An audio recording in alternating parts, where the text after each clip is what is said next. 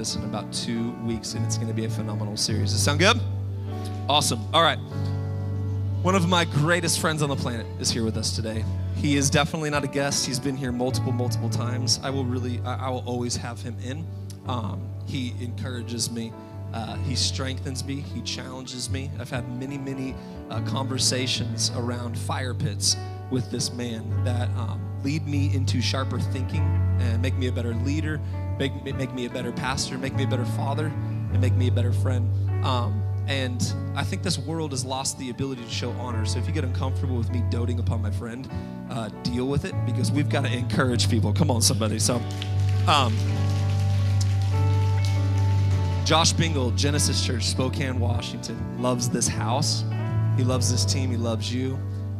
And there's not another person that I would rather have in this pulpit while I take a little bit of a chill time than Pastor Josh Bingle. So could you please stand to your feet? Give honor where honor is due. Can we put our hands together? Can we welcome Pastor Josh as he comes to bring the wood?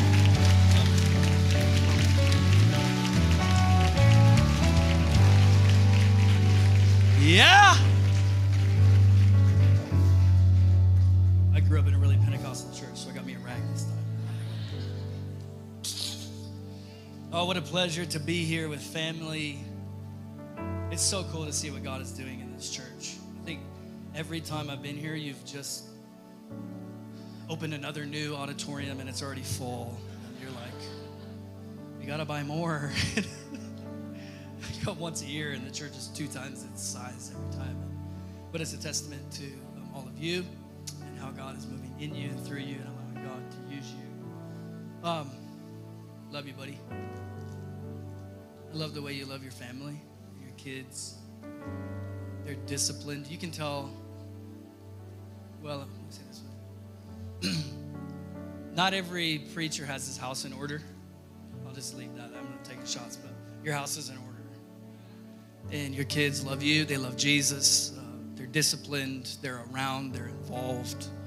And we both know that's not always the case. They're fun too. They're disciplined and they're fun. Eliana eating ice cream and being, if you know Eliana, you know the face. So I love you. It's a pleasure doing ministry with you. Just during the second song, I just looked at him and was like, your church is so fun, man. Just gave him a hug. It's a pleasure doing ministry with you. And so you are blessed to have the pastors that you have. You really are. Few people could do a 16-week sermon and pull it off, but that's like half of how long your sermon series normally are, so you are a legend. I love you. I come from Spokane, Washington, a church called Genesis Church, and we're about to celebrate 13 years of God's faithfulness, and I have a wife, Carly, 3 kids, Solomon, Ruth, and Ezra. Ezra's 10 months old, and he says dad and not mom. So that's what's big in my life right now. Okay, I'm going to tell you a couple things that I believe, because what you believe about something determines how you approach it. And so I'm going to tell you what I believe about you and what I believe about God's word. What I believe about you is that you didn't come here to hear a TED Talk. I believe that you didn't come here to hear the thoughts and opinions of a man, but you came to commune with the Holy Spirit of God through his word. That's what I believe about you. So I'm gonna talk that way. That's what I believe about you. And what I believe about God's word is that it is what it says it is, that it is powerful and incorruptible seed. It is powerful and incorruptible. And it is so perfect in its execution that it says about itself, it has the ability to discern even between the bone and the marrow, or the thought and the intent of a man. Like, it knows what we need because it is alive and active. And we believe this mystical thing when we come together to sit under the spoken word of God, that the Holy Spirit continues to sanctify us, which is to say he's conforming us to the image of Christ, which the Apostle Paul says, that's the will of God for your life. Like, God, what's the will of God for my life? To be sanctified, to be conformed to the image of Christ. There it is. And that's what we believe happens when we open scripture together in the gathering of the believers. So I believe that about you. I believe that about God's word. And with that in mind, I'm gonna ask us a question. What are you believing God for?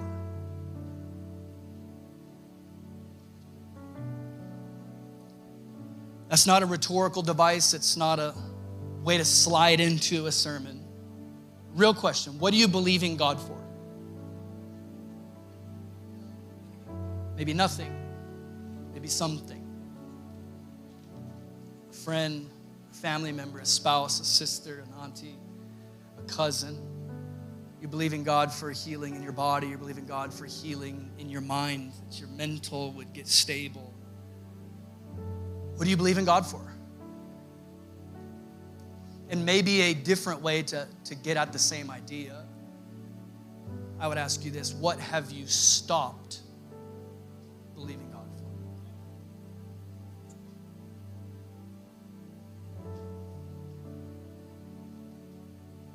What have you stopped believing God for? We're gonna take a look at this text in Mark chapter 7 and Matthew chapter 15, two accounts of the same thing. And we are gonna look at an interaction between Jesus and his disciples and this woman who quickly has become one of my favorite people in Scripture. I pray that some of you are blessed, you're encouraged. God, we love you. We know that you're with us, Holy Spirit. We need you to do what you say you do, that you lead us into all wisdom. You are comforter, you are counselor, you are advocate. And so we ask that as we open your scripture together, that you would open it up to us and you would encourage us and you would challenge us where we need to be challenged, that you would bring joy into our lives, into our hearts, and that we would look more like Jesus when we leave here than we did when we walked in. We ask all these things in Jesus' name. Everybody said? Amen. Amen. What do you believe in God for? There's a text here, Mark chapter 7, verse 24 says, from there he arose, and he is Jesus. I come from a church that hollers at its preacher, and so I'm gonna need some help today. We say preaching is a team sport. The preach back is not more holy, it's just more fun. But we also say amen and things like that because we believe that the word of God is changing us. So from there he arose and went to the region of Tyre and Sidon. And he entered a house and did not want anyone to know, yet he could not be hidden. Verse 25, but immediately, somebody say immediately. Immediately a woman whose little daughter had an unclean spirit heard of him and came and fell down at his feet. We see a woman who has an immediate need. I've had the privilege and the pleasure of pastoring for 13 years now, nearly 13 years. And for some of us, we started out knowing that prayer was powerful. Prayer is something that sets the Christian apart. The fact that you have the Spirit of the living God in you sets you apart from just what you can accomplish on your own. In fact, at one point, Jesus says this curious thing to the disciples. He's looking at them before he ascends to heaven, and he says, the same Spirit that's in me, I now give to you. Literally the same Spirit of God that empowered the miracles of Jesus' ministry, he goes, he's also gonna be with you. And he's like, I'm gonna go prepare a place for you. And they're like, please don't leave. He's like, oh, no. If I don't go, he can't come. And somebody better than me is coming. Better how? Better in this way, that he could be with all of us at all times, moving through us. And so we start out this walk with God, some of us, knowing that prayer is powerful, knowing that prayer moves God, knowing that God moves through his people who pray and he works miracles. And maybe you've seen that at work in other people's lives. You've watched God move powerfully and miraculously. And then somewhere along the line, because of a series of circumstances in life or boredom or familiarity, we kind of stop contending for things in faith. So the message I want to preach to us today is really a question. It's, why have you stopped asking?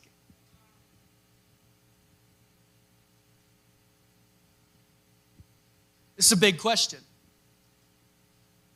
Why have you stopped contending? When I say praying for, I'm not saying like you're adding Jesus on Twitter and hoping that he sees it. Or like lobbying. I'm talking about like on your knees, praying, contending, begging God that he would move on your behalf. The kinds of ways that maybe some of you used to pray. For some of you, a message like this, you might be like, wait, I can interact with God in that way. And the answer is yes, that God likes to hear from you. But over the years, counseling people and asking this question, even asking this question of myself, sometimes the reason that we have stopped praying for things and stopped asking and stopped contending is because they feel pretty small in the grand scheme of things. So we've kind of stopped asking because it seems pretty commonplace and not that big of a deal. After all, God is ordering the cosmos and holding the world in his hands, and there's famine and war and genocide. And so why would he pay attention to my little thing? As if God's power is a zero-sum game. As if he moved on your behalf, then he can't help an orphan in Syria. As if God has like a certain amount of time that he can give to each one. But because it feels so commonplace and ordinary, we don't involve God in it. And I'm struck by something that was said of Enoch in Scripture.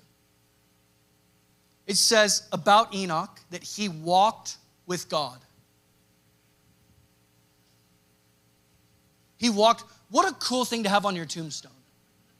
He walked with God. You know, walking is pretty ordinary. Didn't say that Enoch rended heaven. You know, so I grew up really Pentecostal. We used to rend. I don't even know what rending means, but we did it a lot. And we would rend heaven and we would petition.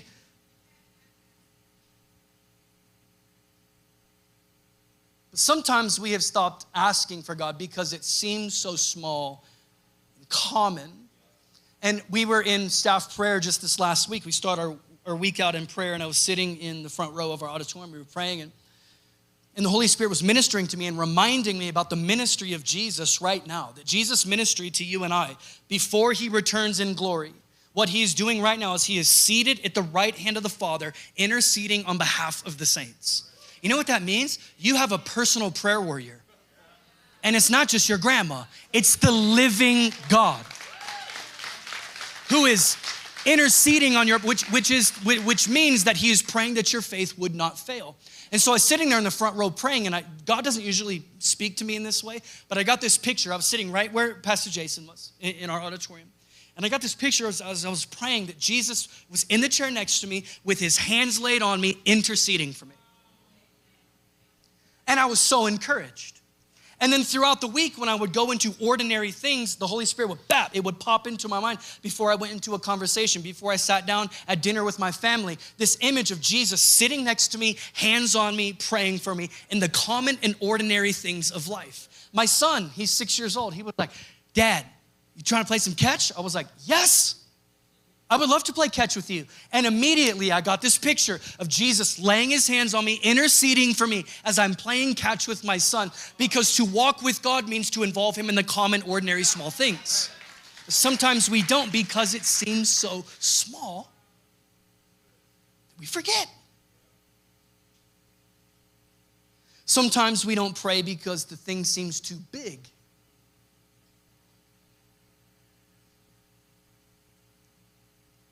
It's like a big thing. Sometimes we have no problem praying for the small things because I can kind of control them. But the big things, to pray for big things means that I am putting what I think to be true about God on the line. And because I've been disappointed before, and I've allowed disappointment to domesticate the faith in which I once walked,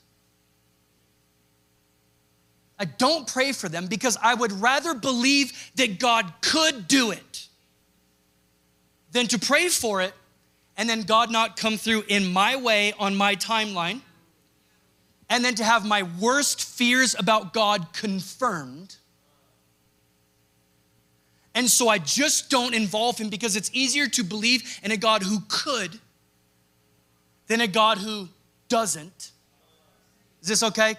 I'm being honest. And so we don't involve him in those ones. I'll do the small ones. But the big ones is like, I would rather not be disappointed, and so I just believe that God can. And I'll pray for other people because if it doesn't come through on their timeline, it doesn't hurt me as much. But for me,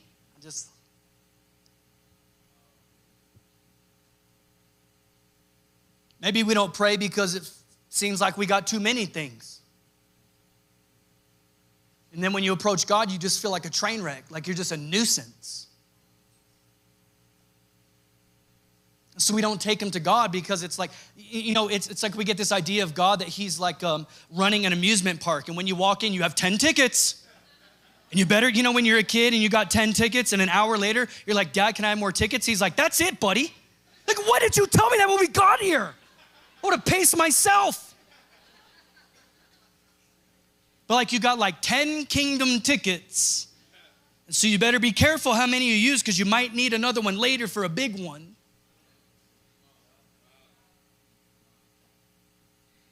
Or, and this is true for a lot of people, we don't pray for things and involve God in a situation where we'd like him to move, but we don't pray because we're the ones who created the situation in the first place. And so I don't pray and ask God to move in my marriage because I'm the one who said the thing that put it where it's at right now.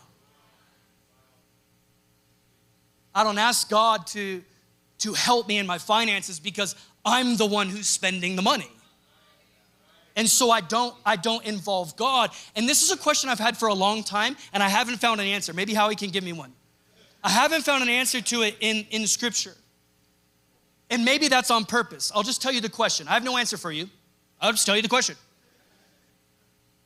Where does my responsibility and God's sovereignty intersect?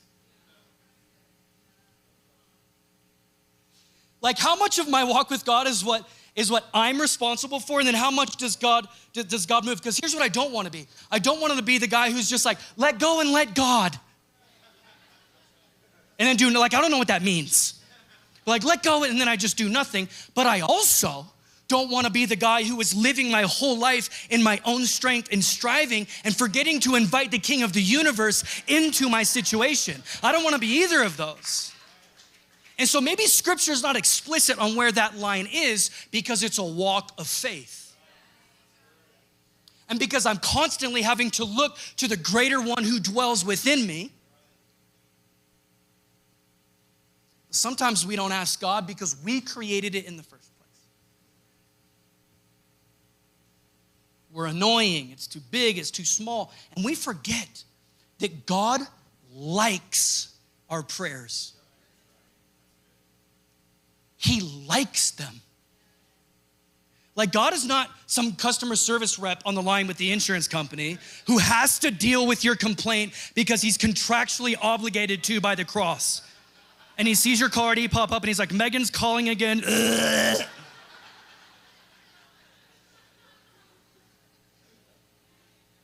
He actually likes it when we pray. He actually likes it when we involve him in things. Like my 6-year-old son, sometimes he'll ask me for help and I'll be like, no, you can do it. And I'm trying to help him see that he can do it. And then other times he'll ask me for help and it's a thing I know he can do on his own, but I do it with him anyway because I like to be with him. Like parents, you know this one, they'll be like, can you help me clean my room? You're like, no, you didn't need help making the mess.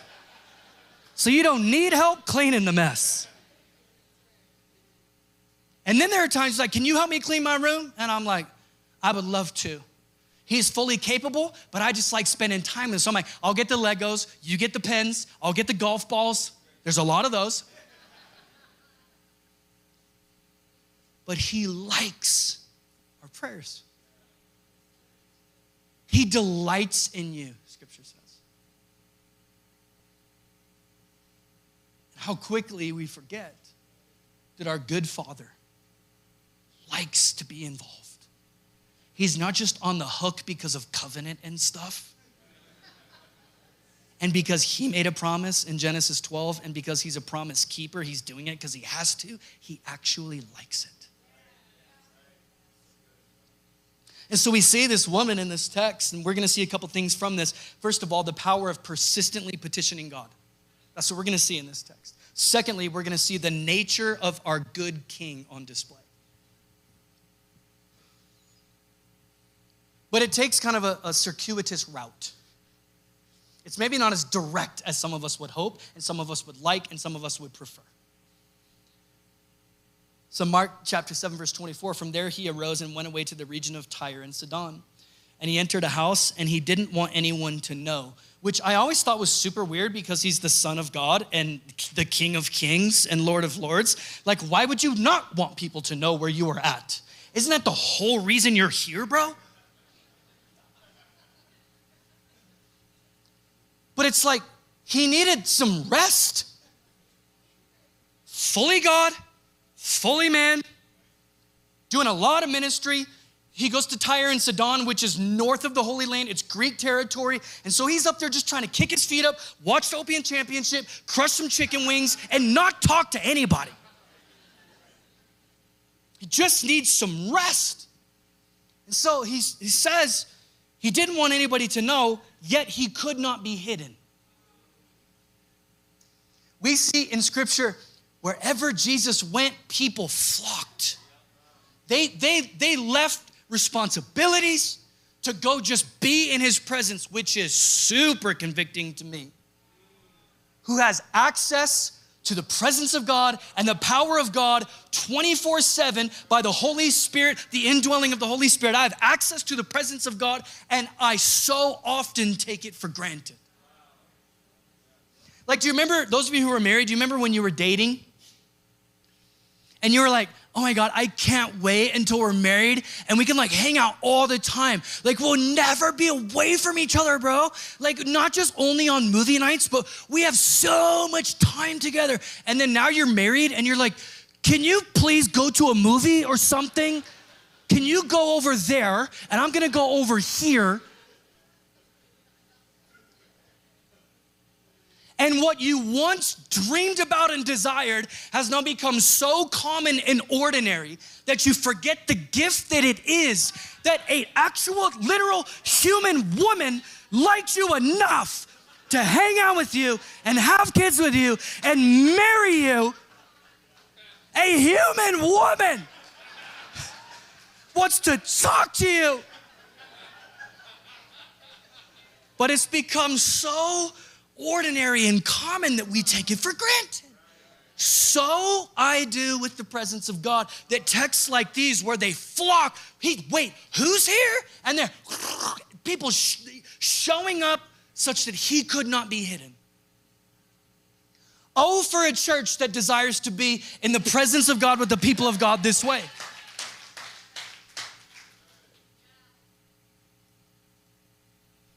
And immediately a woman whose little daughter had an unclean spirit. She heard of him and came and fell at his feet. I want to pick up this text in Matthew chapter 15 and look through Matthew's account. And I'm gonna pull from this text 4 walls that we see her push through. 4 walls that you're gonna need to push through to become this kind of prayer. That's not an exhaustive list. It's just 4 that we see from this text. And maybe what some of you will do is be able to identify some of the walls that you have pushed through in your faith journey with God. And then maybe you'll be able to identify the wall that's standing right in front of you that's stopped you from asking God for things. So Jesus went away from there and withdrew to the district of Tyre and Sidon, verse 22, Matthew 15, 22. And behold, a Canaanite woman from that region came out and was crying, "Have mercy on me, O Lord, Son of David. My daughter is severely oppressed." Now, this woman, being a Syrophoenician woman, Scripture says about her, she's Greek. She's not even Samaritan. Maybe you've heard people talk about some of the tensions between the Jews and the Samaritans, but at least the Samaritans were like kind of Jewish. This is a Canaanite woman, a Greek woman. If you want to play this game demographically, one of the least probable people to be speaking with a Jewish rabbi. Who's on a lunch break, by the way? And she says, "Have mercy on me, O Lord." She puts Jesus where he belongs, Lord, Son of David, acknowledges his divinity, his lineage. She says, "My daughter is severely oppressed by a demon." This woman has a need right now. In verse 23, Jesus was like, "Wow, you're so amazing. Let me heal your daughter." Verse 23 says, he did not answer her a word.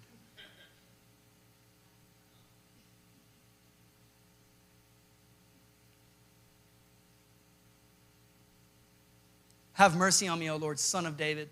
My daughter is severely oppressed. I've heard that you heal people.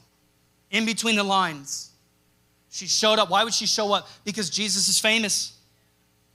I've heard you can heal people. I've heard about the blind eyes. I've heard about the ears. I've heard about Lazarus. And I believe you can do this. And Jesus didn't answer her a word. This is where most of us would stop praying.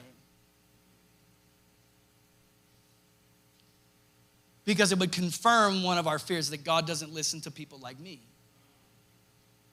And I remember my friend was telling me a story that he prayed and his mom still died. And so now I pray, I don't hear it, so I see she was right. And the first wall that you're going to have to learn how to push through in prayer is the wall of silence. Like, what do you do when this good God you've heard of? Silent. So theologically, what we know is that God is not silent. He is speaking. But it doesn't always feel like that. And my experiential feeling is framing how I approach God in the future. And so because maybe I heard some silence, that disappointment has domesticated the faith that I once walked in. And so I just stopped. As if it wasn't bad enough that Jesus didn't say a word to her. The second half of that sentence says, his disciples came and begged him, saying, send her away, for she's crying out after us now.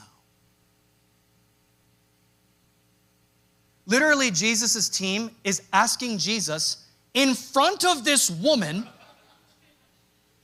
can you please send her to a different church because she's annoying? This verse is for all the people who have ever felt that your prayer request was annoying. Because you've been walking with God, with the same people for 10 years, and they come up and they go, hey, how can I pray for you? And you're like, pray for my daughter. And you're like, we've had this same prayer request for 10 years. And you wonder what they're saying about you at small group when you're not there. Like, think about it with this woman. Not only did Jesus full on ignore her, I don't think I'm outside of the text to say that. Then Jesus' team in front of her starts saying, can you please send her away, because now she's inconveniencing us with her little prayer request. And so the second wall you're going to have to push through is the wall of opinion. What you think somebody else thinks about your prayer request. And so because you didn't want to be annoying and you didn't want to seem like a nuisance, you just kind of stopped asking and you just kind of deal with it and carry it, because it's embarrassing that I'm still praying for it. Still. My husband's still addicted. So we just kind of.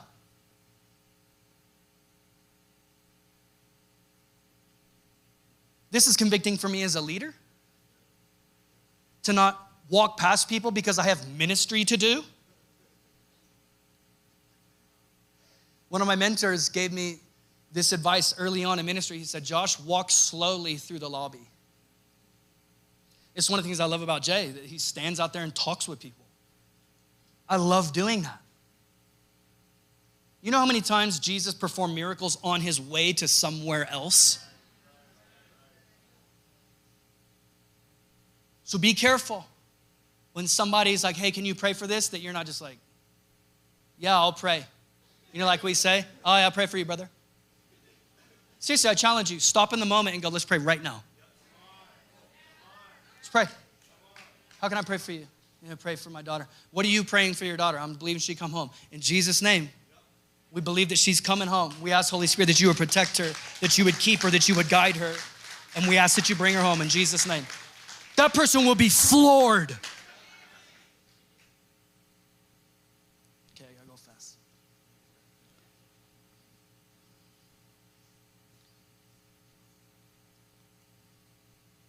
As if it wasn't bad enough that Jesus ignored her. And then the disciples said, can you please send her away because she's annoying? Jesus answers, the apostles say, will you please send her away? Jesus answers the apostles in front of this woman. I was sent only to the lost sheep of the house of Israel, of whom she is not one. So she says, Lord, Son of David, have mercy on me. My daughter's severely oppressed and I need your help. He's silent. They say, please send her away. And then Jesus, in front of her, goes, I was sent only to the lost sheep of the house of Israel. This is demolishing what I think about who Jesus is. He's so obsessed with me. Oh my gosh, he loves me so much. Ah! And he's like not talking to her. The disciples are annoyed by her. And then Jesus goes in front of the woman. She's not even the person that I was sent here to minister to.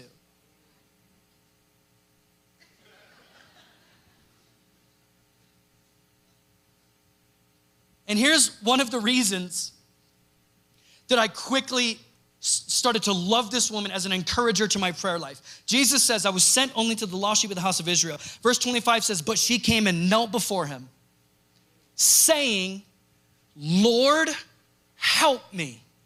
She just heard Jesus say, I'm not even sent to her, because the gospel wasn't being preached to the Gentiles yet. That's at Antioch in Acts 11. It hadn't started happening yet, except for a few one-offs. Jesus was literally fulfilling his mission, and hers would come later. But he says, I'm sent to the lost sheep of Israel. And she came and knelt before him. This is the power of persistently petitioning God. And she comes and kneels before him and she says, Lord, help me. And some of us don't pray because we don't know the words to say. And we've heard people who are really good at praying. And it seems like they always know the right thing to pray. And they have a verse for every single thing. And I don't. And so I just don't pray because I don't know the right words to say. As if there's some magic amalgamation of words that finally unlocks God's attention. But because we don't know the words to say, we just don't say anything. And I want to give you a perfectly sanctioned scriptural prayer. Are you ready? Help me. Like there's this curious thing in Joshua chapter 10, where Joshua prays, sun stand still. Because God made him a promise that before the sun goes down tonight, it will be fulfilled. And then Joshua's watching the sun go down and he's like, oh. And it's like not being fulfilled. And so what a lot of us would do at that point is just be like, well, I guess I didn't hear God. I guess I missed it. But Joshua goes, sun stand still. And scripture says, and the sun stood still over the valley of Abijah. The third wall you're gonna have to overcome is the wall of ignorance. That because I don't know the right thing to say, I just don't say anything. You wanna know what's crazy about the sun? It was already standing still. Because we have a heliocentric solar system. And in fact, the sun is standing still and we are orbiting around the sun. And so he prays, sun, stand still. And I love that God wasn't like, what an idiot. Now, if he had prayed, earth stand still, maybe I would have moved on his behalf. You were so close, dude. Like if you would have prayed the right thing, then I could have moved, but you said the wrong words. Instead, he prays, sun, stand still, and God goes, look at you go, buddy. Because what was Joshua doing? Joshua was praying according to his understanding. And God knew what he really needed, but because he had the faith to pray according to what he knew, God goes, come on, baby. Cracks his knuckles and gets to work. But some of us don't pray because we feel like we don't know the right words to say. I don't want to mess it up. I don't want to pray the wrong thing.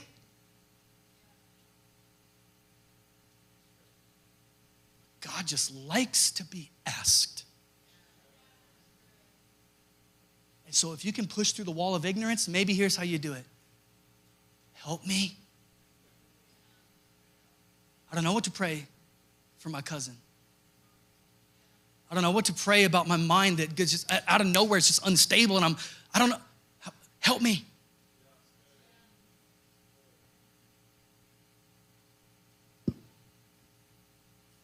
And as if it wasn't bad enough that Jesus said, I was only sent to the lost sheep of Israel. She prays, help me. And Jesus says, it's not right to take the children's bread and throw it to the dogs. Ugh. Calm down, Lord. It's not right to take the children's bread and throw it to the dogs. It was a local colloquialism that they would say like to the little puppies, and it meant let's keep the first things first and the second things second. That's what he's saying to her. I have other priorities. And these responses from Jesus go so far outside of who I know him to be and who I believe him to be. And so I've wanted to preach this text for a long time, but it just hasn't really settled in me until about 3 months ago. I preached it at our church. And I pored over commentaries and scholarly articles about like, what is going on here? And the general consensus seems to be this, that Jesus knew about this woman, that she had the faith such that she would persistently petition him. And so he was using it as a test by which he could show all the people around her what it looked like to persistently petition him in faith. He knew how she would respond. He's God. So he wasn't like trying to be rude. He just knew I can trust her with this test such that when she comes through the other side, and she will, which is what happens when God tests you. He tests you with the belief that you will make it. And so he uses this to show the disciples who would need this kind of faith when he was gone and they were leading the church and their life was on the line, they could look back at this Syrophoenician woman and be like, I remember what it looked like to persistently petition him in faith.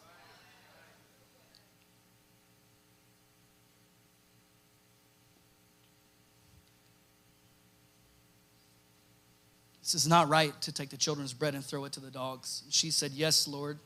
I love this woman. Yes, Lord, yet even the dogs eat the crumbs that fall from the master's table. And Jesus answered her, O woman, great is your faith. Be it done for you as you desire. And her daughter was healed instantly. It's not right to take the children's bread and throw it to the dogs. Here's the last wall, and maybe the hardest one for those of us who have walked with God for a while. It's the wall of worth. And the wall of worth sounds like this. Who am I to ask God for that?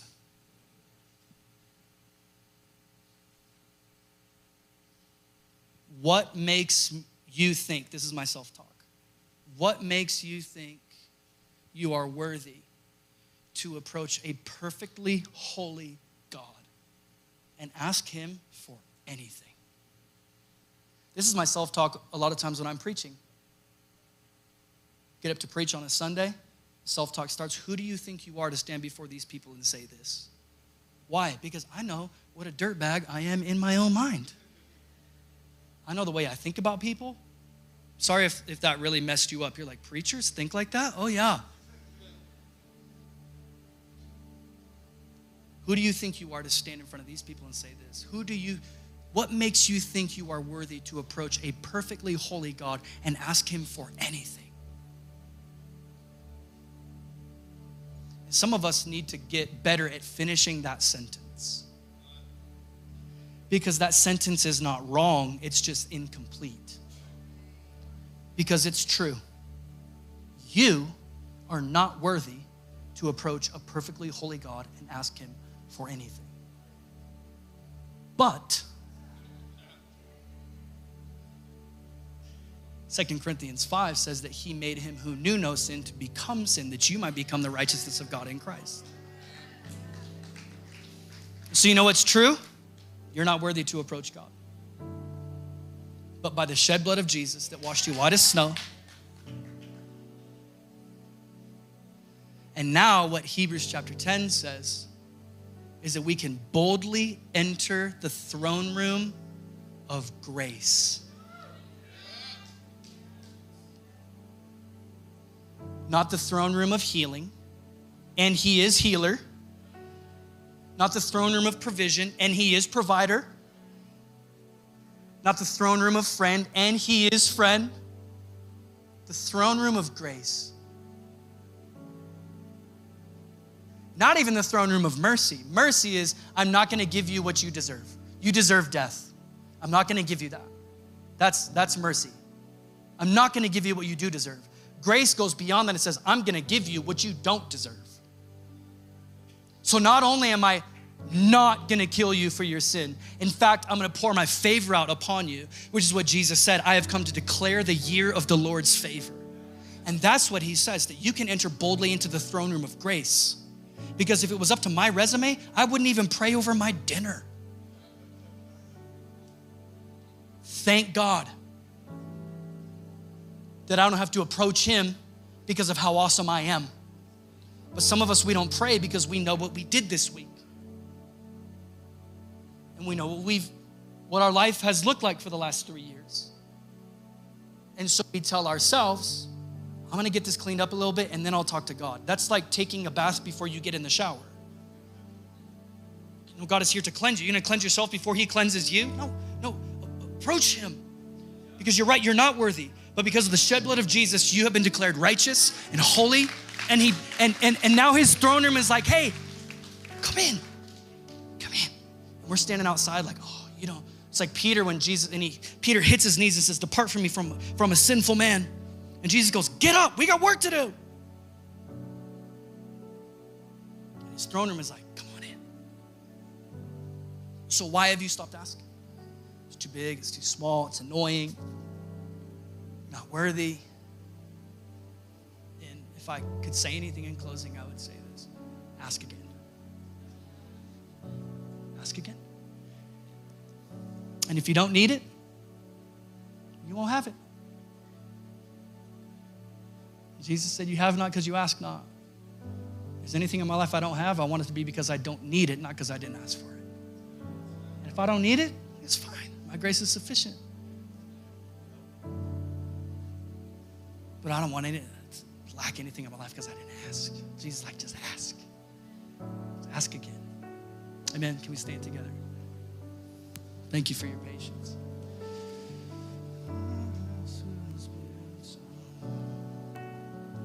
God, we're thankful for your word. I pray that you would help us, those of us who have allowed disappointment to domesticate our faith and we have forgotten what it looked like to contend in faith. And Holy Spirit, I pray that you would grant us the grace to ask again. Not whipping ourselves up in some positive mental energy, but a miracle of the Holy Spirit that would grant us the grace to pray in faith again. To believe that you're a good God, that you like to hear our prayers, and that you want to move on our behalf. Help us, Lord. In Jesus' name. Everybody said? Amen.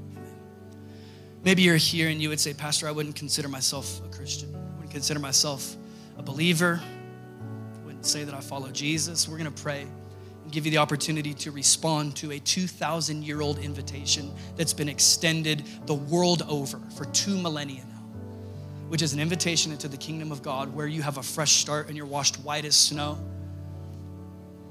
And the Holy Spirit begins a process of sanctifying you, which is conforming you to the image of Christ, which is really to say turning you into the version of yourself that you were created to be. So if you're saying, Pastor, that's me, I need a fresh start. In just a second, I'm gonna ask you to do something really bold and brave. I'm gonna ask you to raise your hand in front of all these people.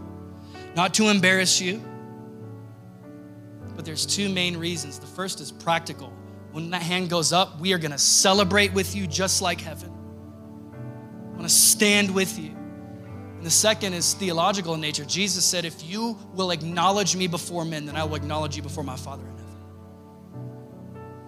And so if you're here saying, Pastor, that's me. I'm taking a step of faith today. I'm gonna put my life in Jesus' hands. I want him to be Lord. I need a fresh start. If that's you, in front of all these people, I want you to be really bold and brave. Take a step of faith and raise your hand right now in Jesus' name. Try and touch that ceiling. Thank you, Jesus. Thank you, Jesus. Thank you, Jesus. Thank you, Jesus. Thank you, Jesus. Thank you, Jesus. Come on, church. This is new life. This is new life. Never the same. Never the same in Jesus' name. Never the same in Jesus' name. Thank you, Jesus. Thank you, Jesus. Okay, we're gonna pray. We're gonna pray along with you. I know there's a lot of people in this room. You're joining online. Might be people in the room you're in, but I just want you to take a moment with the Father. There's people around you, and we're gonna pray with you. We're gonna join our faith with yours, because this is a big step of faith. Would you pray along with me? We'll pray in faith. Let's pray together. Say, Father, thank you for sending Jesus to die for me. I know that I've sinned.